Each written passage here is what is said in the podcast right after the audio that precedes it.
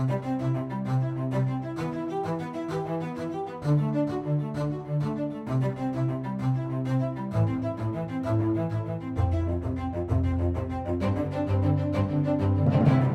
to Right to Life, Michigan's LifeBeat. I am your host today, Chris Gast, and joining me are Anna Plymert and Grace Hemeke. Ladies, happy Friday. Happy Good morning. Friday. Happy Friday. Uh, we're going to talk about a bunch of different stuff today, um, all over the place. So there's no point in giving you a preview. You're just going to find out when we get there. Uh, we'll start out by teasing our feature next week. Um, pro life, uh, some pro life groups nationally are talking and advocating for a 15 week national abortion ban as the best strategy for the pro life movement uh, to move forward. And we have some we have some thoughts about that. Uh, so we're gonna do a uh, feature on that next week to talk about it, and I just my you know general thoughts, having been in the pro life movement for 15 years, is you know we're gonna all gonna go through a bit of a cha- excuse me challenging stage here because for you know we know our we know where we want to go. We want to get constitutional protection for the unborn child. We know where we started, and that took you know almost 50 years to get rid of Roe versus Wade and we've done that and now we can do anything we can legislate anything we can do whatever we want and so our our options were so limited before and so focused and now we got you know we had one path to move forward basically and now we have several paths and picking and choosing is going to be a challenge Yes. So we're going to be talking more about that next week in a 30 minute feature. Um, we'll go into details of RLM's official position on it and how we got there and everything in between. it should be fun Yes. So uh, look look out for that next week, Friday afternoon. All right, so it's been a bit of a slow uh, couple weeks for the news. It is summer, uh, but lots of little happenings, statements, uh, good news, bad news. So let's address some of it. So we had a very interesting story from NBC News that we shared on our Twitter profile uh, from just before the 4th of July. And uh, the headline is Adoption, Not Abortion How the Dobbs Decision is Affecting Adoption in the U.S. So, um, there in the story, it's really interesting. There was some, we don't have really hard statistics. It's kind of frustrating for adoption. Getting like really good adoption statistics is a big challenge um, for whatever reason. And so they don't have any great hard numbers that we can share for you, but it seems to be from the noise that the NBC story references that adoptions are actually increasing in the wake of the Dobbs decision and, for example, Texas and other states passing very significant uh, abortion bans.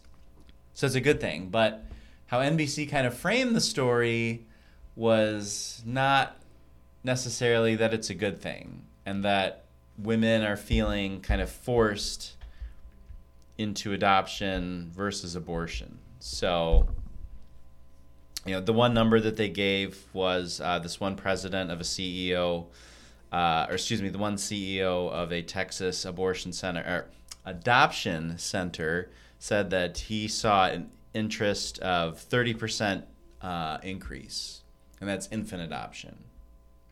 So that's a good thing, right? Depends on who you ask. Right. Yeah, you know, there is this kind of interesting undercurrent that, and there's some people out there that really hate adoption. If you've ever kind of run into that, it's usually probably um, my experience has been someone who's had a bad adoption experience themselves. And, you know, we should acknowledge that adoption is, I mean, not the ideal, an ideal situation. You know, it'd be the child's own two parents are perfectly equipped to help them navigate the first 18 years of their life. And that's not always the case. And with adoption, you know, it is a positive option. It's a life-giving option. There are some challenges to it. Um, you know, in my own extended family, you know, we we have adoption in it, but uh, there are some people out there who just, you know, there are some bad experiences and they see it as bad.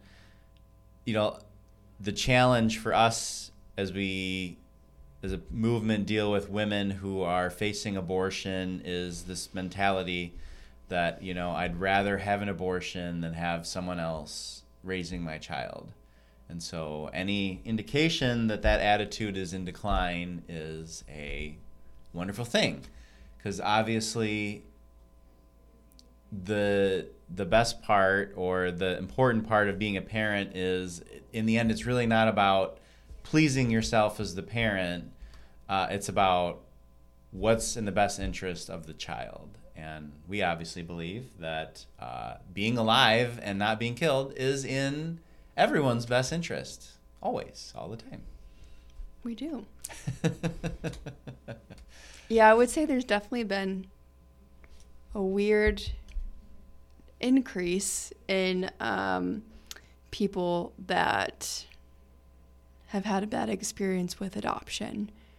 And it's, I feel like the ones I've seen are typically where they were adopted outside of the US by parents within the US. And so that is a whole other topic of what is going on mm-hmm. there. But that's typically where a little resentment comes from, I feel like, by the person that got adopted.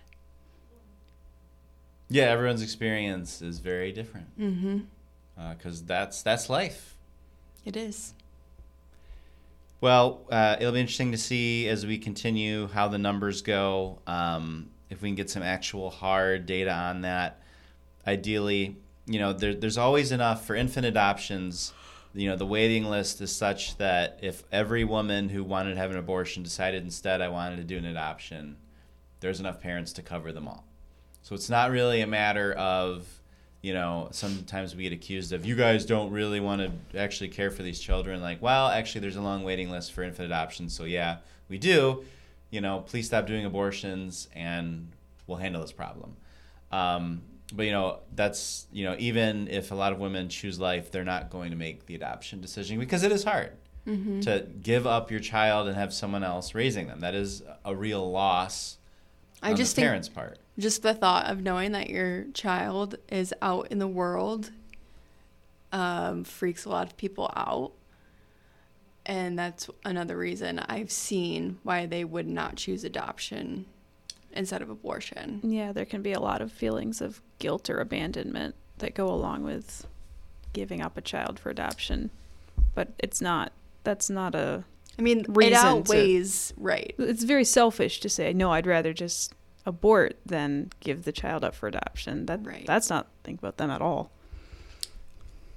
Right you know, uh, I worry I, am gonna have a kid driving in a couple years. I'm gonna be worrying about those kids a lot, but uh, it doesn't mean I can you just go five and years. go and eliminate all my four children, so I have peace of mind that nothing right. is gonna happen in the future. Doesn't make a lot of sense.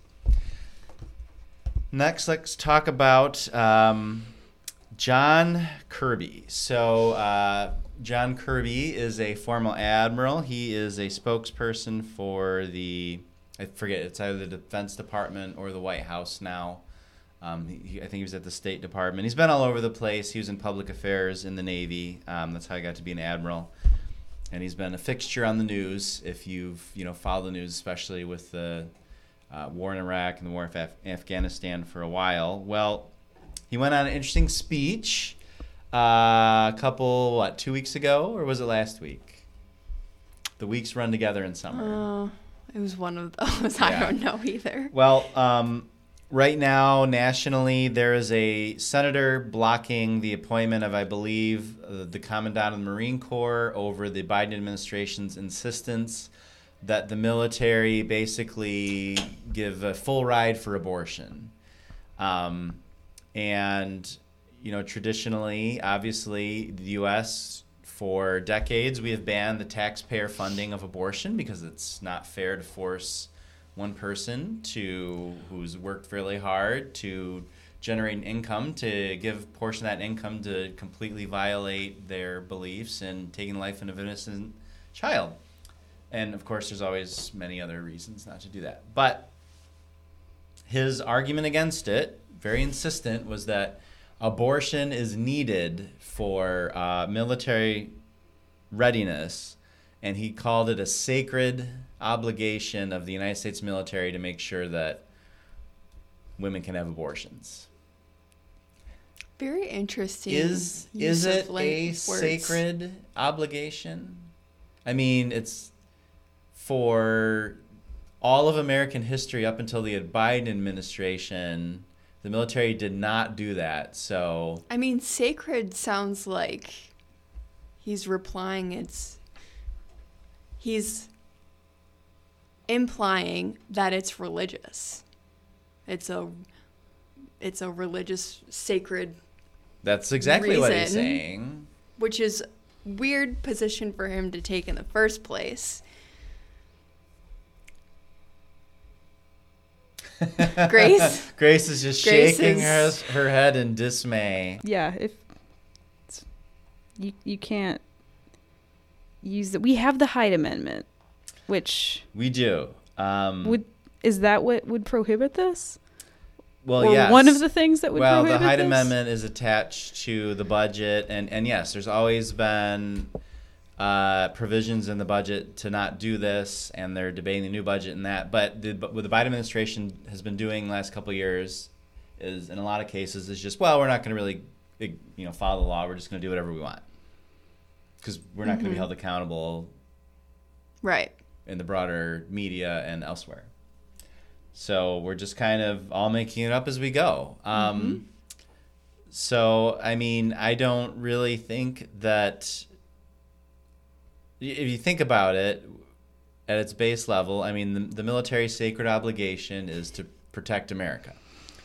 And military readiness is a part of that. You know, you have to, if we find ourselves in a shooting war against China, for instance, next week, it's very important that most of our military is ready and can report to their stations or Are you trying to justify why he would have made this this Well, comment? I mean, th- this is his argument. We're being fair to his argument, and so his argument is that there are enough women in the military now, and they get pregnant often enough um, that the military can no longer function without taking the life of an unborn child. But I mean,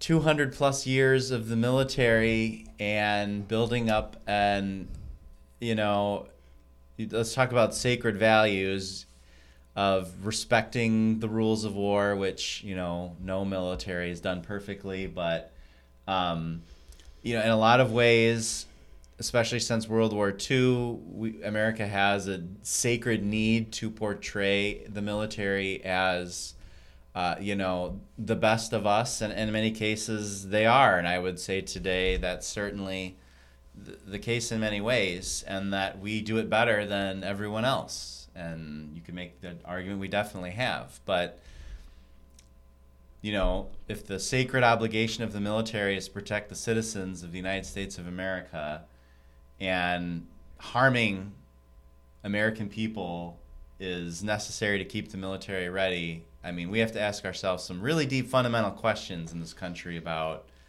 what our actual beliefs are in terms of what is a sacred obligation of the country and, and what is not. well, Um, I don't think actually that it's that deep because to them, they're not harming anyone by allowing women to have abortions. Who are they harming? They think they're helping. And there's no way that they would go against that and commit public suicide by agreeing with pro life policies or ideas. And they have beliefs. a massive recruiting shortfall to make up this year. I think every branch is projected to miss their recruitment quotas. Right, and so uh, and when you're telling military members that this isn't America's army, this is Planned Parenthood's army now, and you have a sacred army. They're not going to look at it like that, though. Well, the the people who sign up for the military are looking at it like that, and that's why in a lot of cases the military is not being successful. And you know, they want to talk about military readiness. If you alienate half of the country politically, but a majority of the people who actually go into the military. Um, I wonder what the actual really stats are on, on what? on political affiliation of people that actually go into the military. I mean, you can see it. It's well, we we think that. no, no. There's been polls, and you can. Well, yeah, so I'm see saying, what is the actual? It's not. It's not monolithic by any means. I mean, but really, that is a serious issue. Look no further than the Biden administration calling up inactive reserve members a couple weeks ago. That was a bit of a shocker. So, but um, yeah, I don't. Uh, I don't know what's going to happen with that, but I mean, Biden administration is going to do what they do, regardless of what the law says and what democracy has decided um, should be the public policy. Uh, John Kirby obviously believes that uh, he has a religious duty to make sure that abortions are happening at military bases. Um, if you know we we want our military to be a humane military that doesn't dehumanize the enemy, but just like you said, they don't even see the unborn child as a human being. Um, you know, just like in many cases, soldiers don't see the enemy as a human being. They almost have to, you know, dehumanize them to carry out their duties. So this is not a positive direction for the No. Department of Defense or the Biden administration or American public policy. Um, anything more we want to say about that? I don't think so. Okay. Well, there have been a lot of news stories lately involving um, baby boxes and abandoned babies being saved and everything. So I think it's always good for us to remind people that in Michigan, we have a safe delivery law. And up to 72 hours after birth, a woman can surrender a child confidentially uh, to, it has to be to an emergency service provider. Uh, so a We don't have hospital, any baby fire boxes, station. No. Um. Okay. In Michigan, we tried to put in baby boxes. We passed legislation. The legislature did it by overwhelming majorities. Uh, but governor, it was at the end of the term, uh, and so they didn't have time to override Governor Snyder's veto.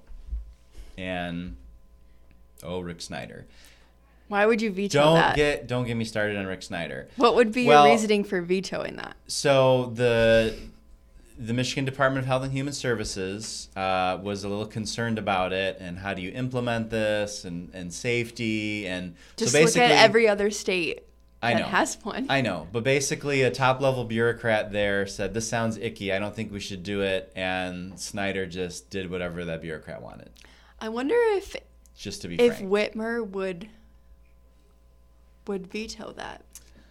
Well, we obviously had the votes to override the veto if we had enough time to do that. Um, the problem is, and there may be there's there's definitely the votes to do it today, I'm sure, but with Democrat control over the Michigan legislature, it's not a bill they might want to bring up for a vote That's true. because it is problematic for them because again they don't believe the unborn child's a human being and anything that Doesn't even have anything to do with abortion.